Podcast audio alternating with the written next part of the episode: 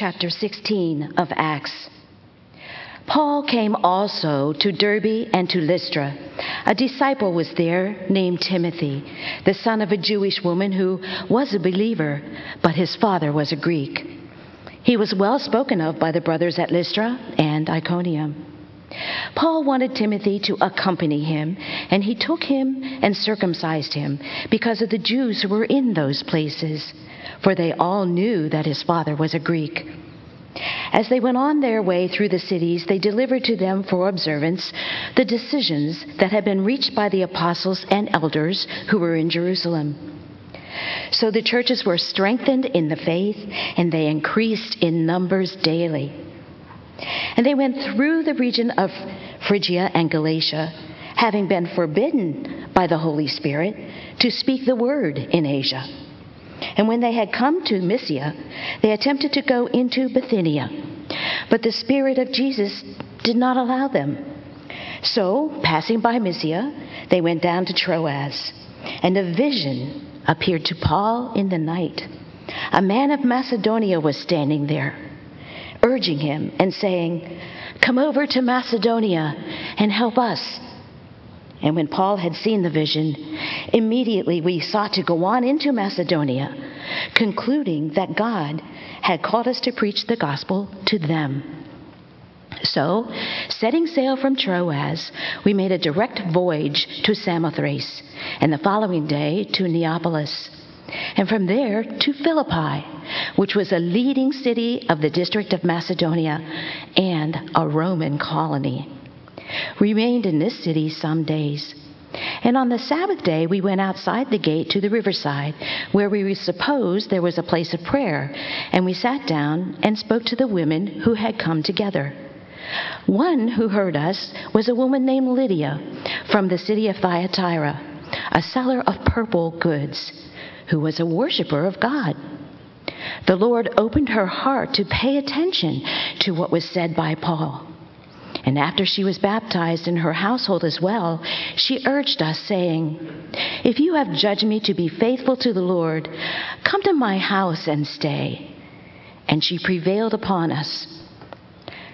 As we were going to the place of prayer, we were met by a slave girl who had a spirit of divination and brought her owners much gain by fortune telling. She followed Paul and us, crying out, these men are servants of the Most High God who proclaim to you the way of salvation. And this she kept doing for many days. Paul, having become greatly annoyed, turned and said to the Spirit, I command you in the name of Jesus Christ to come out of her. And it came out that very hour. But when her owners saw that their hope of gain was gone, they seized Paul and Silas and dragged them into the marketplace before the rulers. And when they had brought them to the magistrates, they said, These men are Jews, and they are disturbing our city. They advocate customs that are not lawful for us as Romans to accept or practice. The crowd joined in attacking them, and the magistrates tore the garments off them and gave orders to beat them with rods.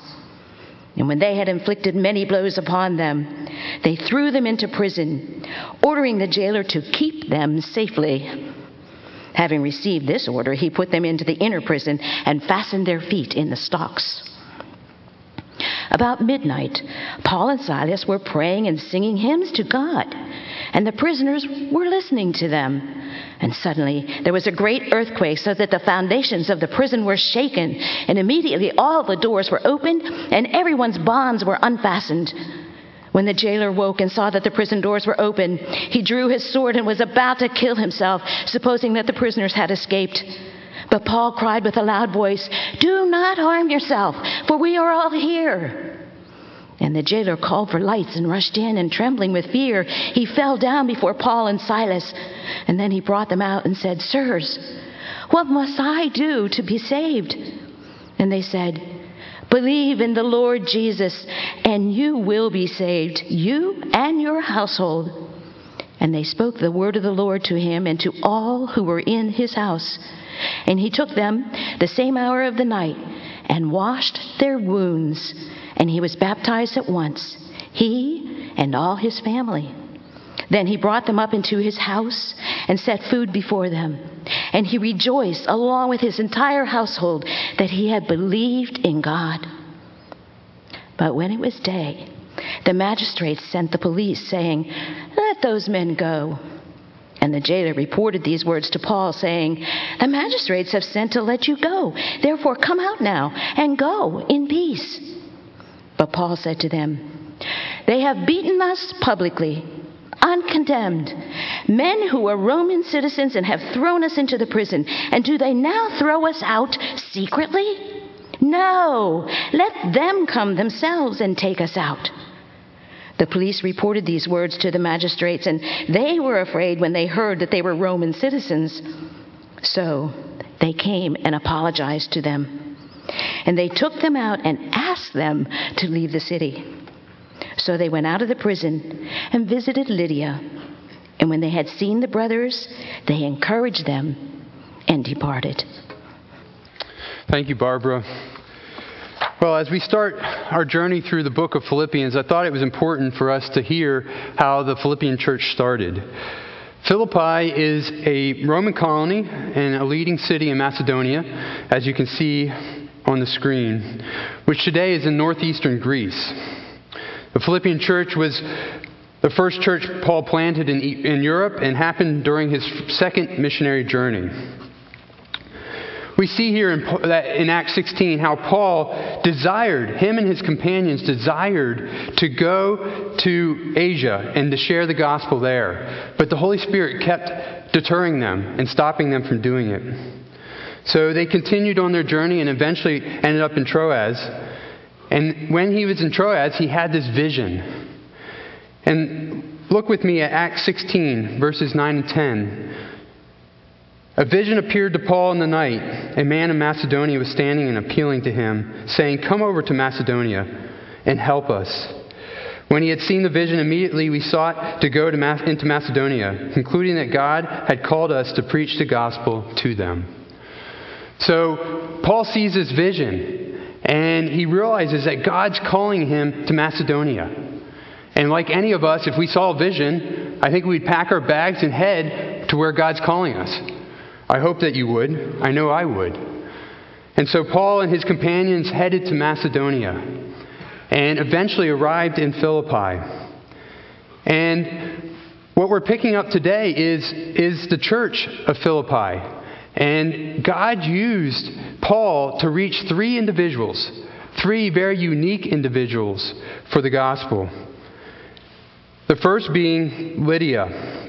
And we see her story there in chapter 16, verses 11 to 15. And we see that Lydia, she was from, from Asia, she, from Thyatira, which is in Asia Minor. She was a wealthy individual. She had much. She actually ran her own business, selling uh, purple goods, clothing. We'd call that the fashion business. She was also a God-fearer. She already knew about the God of the Jews, and she had pursued a relationship with him.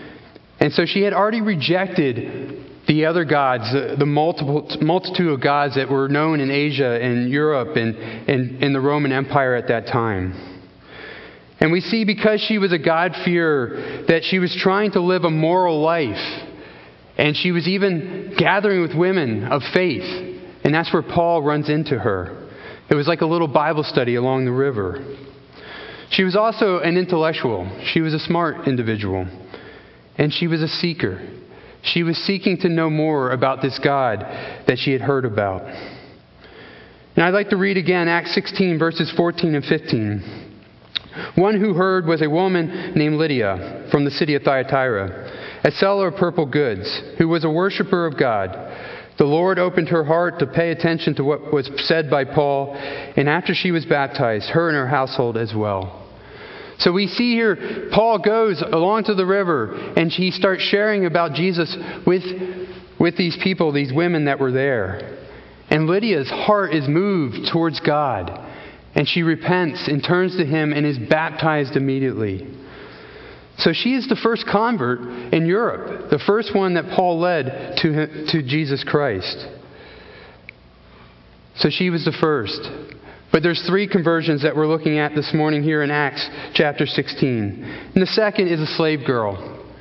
Very different from Lydia, the total opposite. She was a Greek. She was poor. She was a slave. She was demon possessed and made her a little crazy.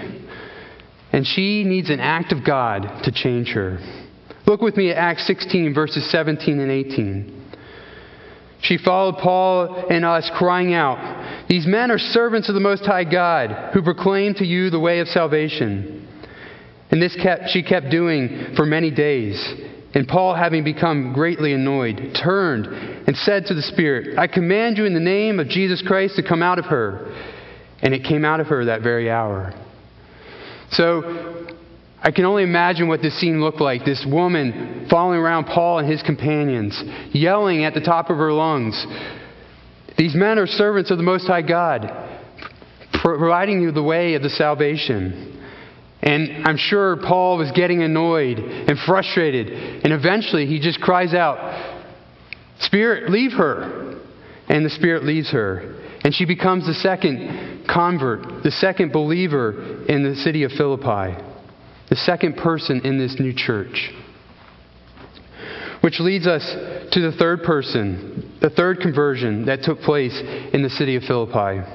And that's the Philippian jailer. So these men that owned the slave girl realized that their profit was gone, so they had Paul arrested and thrown into prison. And this Roman jailer was the one that was to oversee him and the, his companions. So, this jailer, this Philippian jailer, was a Roman. He was a middle class type person, a blue collar worker. He wasn't rich or poor like we see with Lydia being wealthy and the slave girl being poor. He was indifferent to God and the things of God and the meaning of life. He was duty bound. He focused on his job and he felt important to do his job. And it was only by Paul's example and his companions that this man receives Christ. Look with me at Acts 16, verses 27 to 31. When the jailer awoke and saw that the prison's doors were opened, he drew his sword and was about to kill himself, supposing that the prisoners had escaped. But Paul cried with a loud voice, Do not harm yourself, for we are all here. And the jailer called for the light and rushed in, and trembling with fear, he fell down before Paul and Silas. Then he brought them out and said, Sirs, what must I do to be saved? And they said, Believe in the Lord Jesus, and you will be saved, you and your household. So, Paul and Silas and Timothy and his companions were a witness to this Philippian jailer who was about to kill himself because he knew if he had, the prisoners had escaped, his life was on the line. But Paul saved him from killing himself and then shared Jesus Christ with him. And him and his household became believers and followers of Jesus. So we see three very different individuals two women, one man, some wealthy, some poor, some middle class. Very different races, different economics, different backgrounds, different social status, different intellect, and different places in their spiritual life and journey. But Paul, God uses Paul to call these individuals to himself. And they become the church at Philippi, them and their households. They are all very different, but they all become one in Jesus Christ. They probably would have never fellowshiped together or, or had dinner or lunch or anything together, but because God saved them and they had this common bond now in Jesus Christ, they became believers and followers together. God broke down the walls of race, background, intellect, economics, and social status to bring these three individuals and their families together. Think about our own church, how different we are. We have different backgrounds, there's different races, different economic standings, different education. We're all different but we can come together as one in Christ. What an awesome thing it is to see that. And I've had the privilege, when I've traveled around the world and been in churches, I've been able to worship with them even though I spoke a different language, even though I looked different and I acted different. We were able to worship Jesus together because we were all followers of Jesus Christ. We all had that commonality in Christ. And I've seen it within our own church how people of very different backgrounds and different looks and, and, and different in so many ways come together and worship and sit together on Sundays and become friends because of Jesus Christ. So, this is how the Philippian church started. These three individuals God used to bring to himself and start this church in Philippi. And about 10 years later, Paul writes a book to this church, and it's the book that we know as Philippians. I have to say, this is one of my favorite books of the Bible. I love this book. It's so full of encouragement. And it also shows us how to live worthy of the gospel of Christ. Look with me at Philippians 1:27. It says, "Only let your manner of life be worthy of the gospel of Christ, so that whether I come and see you or am absent, I may hear of you that you are standing firm in one spirit, with one mind, striving side by side for the faith of the gospel." This is a key verse in this book. And it's calling us to live worthy of the gospel of Christ. And as we journey through this book over the next several months, we will see how to live worthy of the gospel of Christ. And I will challenge you to put into practice the things that you learn over this time. There's one other underlying theme that I want to point out to us this morning that is, is very important in the times that we live in right now. And it is one of the ways to live worthy of the gospel of Christ, and that is joy. Joy. Where does your joy come from? During these difficult times, everyone's looking for joy. Well, this book gives you the answers to that. Joy is mentioned over a dozen times in the book of Philippians, several times in each chapter. And we will see over this time how to have joy in Christ. And it's interesting, as Paul writes this book and telling the Philippians to find joy, that he's in prison in Rome. So he's not basing his joy on his circumstances, and neither should we. And the people that he's writing to are also going through difficult times. They were poor, they were being persecuted for their faith, they were being attacked by false teachers. And there were a couple women in the church that were having arguments and fighting and threatening the unity of the church. And so, even though Paul and his people that he's addressing here are having difficult times, he's saying, find your joy in the Lord. And this book is full of rejoicing and joy. One of the most famous verses is, is Philippians 4 4. Rejoice in the Lord always, and again I say rejoice. What a powerful verse that is. Well, John MacArthur says Biblical joy, the settled conviction that God sovereignly controls the events of life for believers' good and His glory, is available to all who obey Him. So, friend, I ask you, do you believe God is sovereignly in control of all the events in your life? During this time of COVID 19, do you believe God is in control and that we can find joy in Him even though things around us might be upsetting or uh, in upheaval? Secondly, I would say, are you obeying Him in all the areas of your life? Are you obeying His word and following His word in your life? MacArthur goes on to say spiritual joy is not an attitude dependent on chance or circumstances. It is the deep and abiding confidence that, regardless of one's circumstances in life, all is well between the believer and the Lord. Thus, Scripture makes it clear that the fullest, most lasting, and satisfying joy is derived from a true relationship with God. So, friend, do you have a true relationship with God? Have you received Him as your Lord and personal Savior? Have you repented of your sins and turned to Him in saving faith, believing that He died on the cross and rose again, and that He paid the penalty that you could not pay when He died on the cross for your sins? Well, if you do, do not have that relationship, I would like to invite you to have it this morning. It's as, as simple as confessing Jesus Christ as Lord and believing in your heart that He's risen from the dead, and you will be saved. So turn to Him in salvation today because He is the answer and He is the source of joy. Believer, are you finding your joy in the Lord? Or are you allowing your circumstances to get you down? I'll have to be honest with you. At times, I allow circumstances to get me down, and I don't always find my joy in the Lord. But I know He is the true source of joy. And I know that this book will help us to understand how to find our joy in the Lord rather than our circumstances. It's, it's in Him that we can find joy. So go on this journey with us over the next several months as we look through the book of, of Philippians and see how we can live worthy of the gospel of Jesus Christ and how we can find our joy in the Lord and Him alone.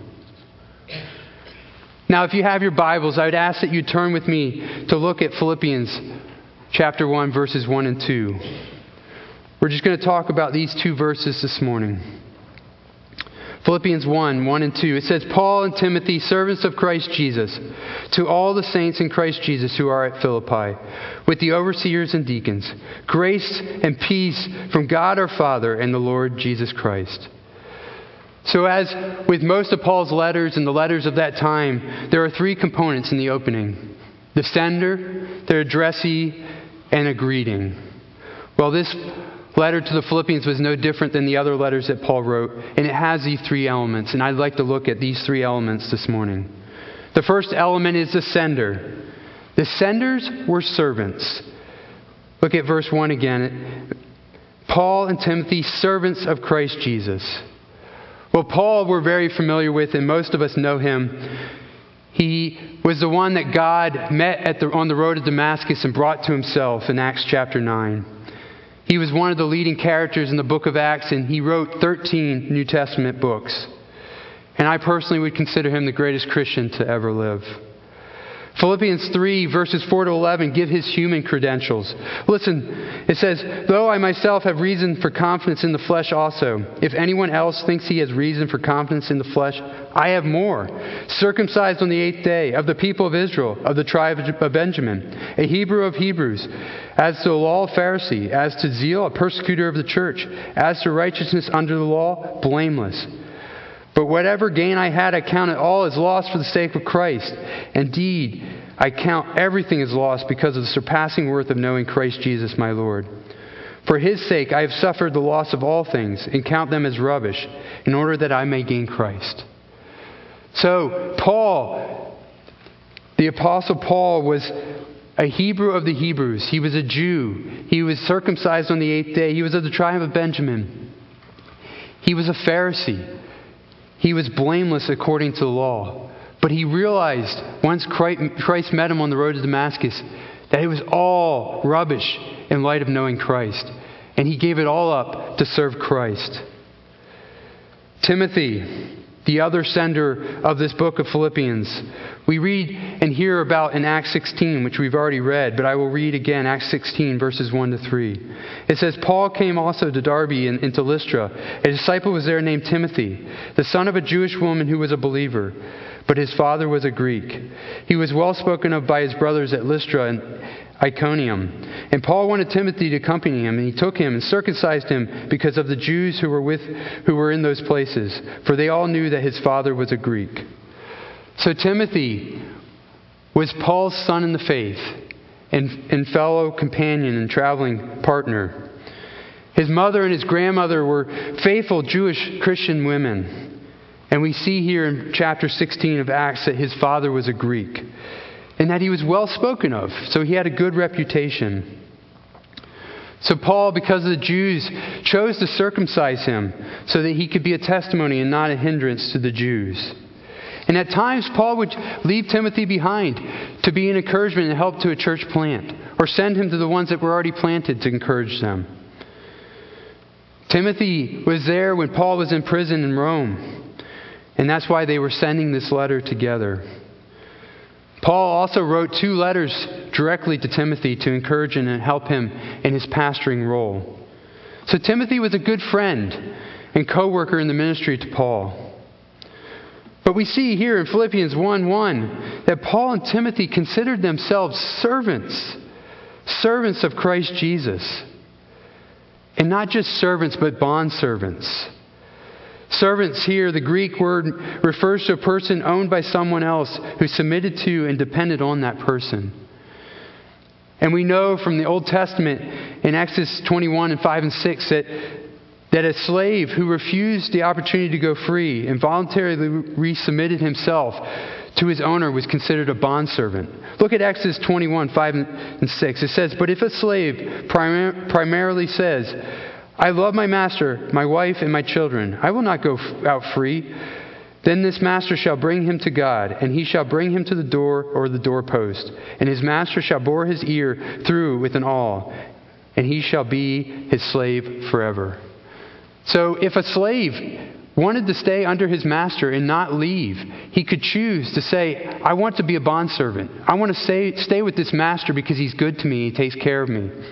And when he did so, he was taken and his ear was pierced through on the doorpost to make it a sign that he was going to stay. Well, Paul considered himself a bondservant of Christ. Look at 1 Corinthians 7:22. It says, "For he who is called in the Lord as a bondservant is freed of the Lord. Likewise, he who is free when called is a bondservant of Christ." So both Paul and Timothy, when they were called to Christ, they realized that they became bondservants of his. And they looked at this as a positive thing, not a negative thing. They were willingly submitting themselves to Jesus Christ as their master and as Lord of their life. Jesus was going to be the one that directed their paths. Like we know in Proverbs 3, 5, and 6 trust in the Lord with all your heart and lean not on your own understanding. But in all your ways acknowledge him, and he shall direct your paths. Christ is the one that will direct our paths, and he directed both Paul and Timothy's path. They were sold out to Christ in every way. And they realized what Jesus had warned his disciples in Matthew 6:24. No one can serve two masters, for either he will hate the one and love the other, or he will be devoted to one and despise the other. You cannot serve both God and money. So Paul and Timothy realized that they had to give up all their other masters and become bondservants of Jesus Christ. They lived their lives for him, and they strived to do everything for him. Well, friends, brothers, and sisters in Christ, every Christian should have this devotion to Jesus Christ. They should commit themselves as bond servants of Jesus Christ, desiring to live each and every day for Him. So we see the first element was the senders, the second element was the addressees, and the addressees were saints. Paul addresses his letter to the saints that are in Philippi. Look at with me at the second part of verse 1. To all the saints in Christ Jesus who are at Philippi, with the overseers and deacons. The saints are those who are set apart, meaning that believers in Jesus Christ are set apart by Him and for Him. They are to be holy as He is holy. 1 Peter 1:16 says, "Since it is written, you shall be holy, for I am holy." Saints are to conduct themselves in a way that is different than others that are not followers of Jesus Christ. They are to live worthy of the gospel of Christ. All the redeemed of human history, both before the cross and after the cross, are saints, cleansed by the blood of Jesus Christ and made righteous before God. In Acts 9 13 and 32, we see that the saints there were all believers, not just some of them. But Ananias answered, Lord, I have heard that from many about this man, how much evil he has done to your saints at Jerusalem. And then verse 32, it says, Now, as Peter went here and there among them all, he came down also to the saints who lived in Lydda. So all those people were saints. Whether you're a mature believer or you're an immature believer, or you're a new believer, or you've been a believer for 50 or 60 years, we're all saints. We're all saints, and we know that we're saints because even as Paul wrote to the, the Corinthians, and we know some of them were, were very immature believers, he called them all saints in one in 1 Corinthians 1, verse 2. So every believer is a saint not because of what he did, but because of what Christ has done through him in clothing them with the righteousness of Jesus Christ. It is not based on what we do or by the works of the law, as we know in Ephesians 2 8 and 9. For by grace you have been saved through faith, and this is not of your own doing, it is a gift of God, not a result of works, so that no one will boast. So it's not anything that we do. We're saved because of what Christ did, and it's not by the law, it's by the shed blood of Jesus Christ. So, saints are set apart for Christ and his service. Look at Galatians 2:20. Paul says, I have been crucified with Christ, and it is no longer I who live, but Christ who lives in me. In the life that I now live in the flesh, I live by faith in the Son of God, who loved me and gave himself for me. So, brothers and sisters, we're all saints, and we should live and serve Christ with our lives. But Paul, specifically in this, this introduction, addresses the overseers and deacons. So, who? Who are the overseers and deacons? Well, these are two church offices of leadership. The overseers first, the elders or shepherds are known for the first time in Acts 11:30. And it's, it's when Judah and the leaders there send famine relief to the church and the elders in Antioch. And their qualifications of elders are found in 1 Timothy 3 1 to 7 and Titus 1 6 through 9. The elders, they are the under shepherds of the good shepherd, Jesus Christ. And they are to serve the local church. They are to be led by the Holy Spirit as they preach, teach, disciple, be an example to, pray for, and provide leadership for that church. And I am thankful for the faithful men that are providing elder, leadership and, and our elders of our church. The second office, though, we see is the deacons. They are servants, ministers. Originally, it meant one who renders service as a lowly kind, particularly serving at tables. Their, their qualifications are found in 1 Timothy 3 8 through 13. And the first deacons were cho- chosen in Acts chapter 6. Their role is to provide practical service for the church. They should provide care for those who are in need, specifically the, the widows. The main difference in qualifications between elders and deacons is that elders are to be able to teach the Word of God. So I want to encourage you, brothers and sisters, please continue to pray for our elders and our deacons as they provide leadership for our church. We need your prayers. So, the last part of this introduction, the third element is the greeting. And was, the greeting was a source of encouragement. Look at verse 2. It says, Grace to you and peace from God our Father and the Lord Jesus Christ. He starts with grace. Paul was concerned for the church of Philippi, and he wanted them to know and accept the grace of God in their lives. The grace that only comes from knowing Jesus Christ. God has shown us this amazing grace in the redemption that He has offered us by His Son, Jesus. And once you receive that grace, that grace leads to perfect peace, which is the second word he talked about. It says, Grace to you and peace from God. Paul wants his readers to know fully the peace that comes from knowing Christ. True peace only comes from God through a relationship with his Son Jesus. Christ is peace and the giver of peace. Look at John 14, 27. It says, Peace I leave with you, my peace I give to you. Not as the world gives to, do I give to you. Let not your hearts be troubled, neither let them be afraid. Do you know the peace of Christ? I pray that you do and that you will know the peace that only Christ can offer you. And during this time, we need his peace. And we know from this verse, it says, Grace to you and peace from God our Father and the Lord Jesus Christ. God and Christ are where grace, peace, and salvation come from. So, how do we apply this introduction to our lives? Well, I have several ways that we can apply this to our lives. The first is as servants. Have you surrendered as a servant to Christ? Have you become a bondservant to Him? Are you devoted and obedient to Christ and His Word?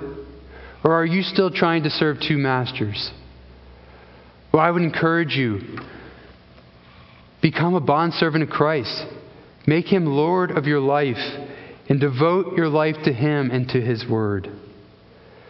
Secondly, as saints, are you set apart for him and his service? That's what saint means to be set apart. Are you living holy and righteous for Christ? Have you submitted yourself to the church leadership? What I would encourage you, brothers and sisters, submit yourself to Christ like Paul and Timothy did. They made themselves bondservants to him. And submit yourself to the church leadership. If you've not become a member, I would encourage you to join the church. That is an act of putting yourself under their leadership. So please join the church and become a member. Thirdly, as a receiver of the greeting, have you accepted the grace of God in your life? Have you known fully His grace? Is there an area in your life that you need His grace this week? Do you have the peace of the Lord Jesus Christ? Is there an area in your life that you're, you're lacking peace in? I know right now during COVID 19, there is a lack of peace. But I encourage you, find peace in Christ. Like the apostles after the resurrection, were in the upper room waiting and wondering what was next. Christ appeared to them and he says, Peace be with you. Do you know that peace of Jesus Christ? Have you seen it in your life? Has your heart burned within you? And lastly, as a source of, a source of encouragement, some practical ways that we can put this into practice and pay it forward. How can you encourage another believer this week? Well, there's several ways that I think you could. You could write a letter of gratitude of encouragement to a family member, friend, or neighbor. You could call somebody, another member of the church family, and encourage them this week and pray for them. As we heard in the announcements, you could join in in praying for our frontline workers, those that are exposing themselves every day to COVID 19. Or you could send us a video testimony that we could share on social media or on the website to give encouragement to others. We need to be encouraging each other like Paul and Timothy were encouraging the Philippian believers. So, my friends, be an encouragement to others by being a servant by being a saint, and by knowing the grace and peace of our Lord Jesus Christ. Let us pray. Heavenly Father, we thank you for this time to look into your word. Thank you, Lord, for how you started your church in Philippi many years ago. And as Paul wrote a letter to them 10 years later, Lord, thank you that that letter can encourage us 2,000 years later. May this letter encourage us over the months as we study it. And Lord, I pray that you would use what, what we heard this morning in my life and in all our lives. Lord, may we be servants and saints.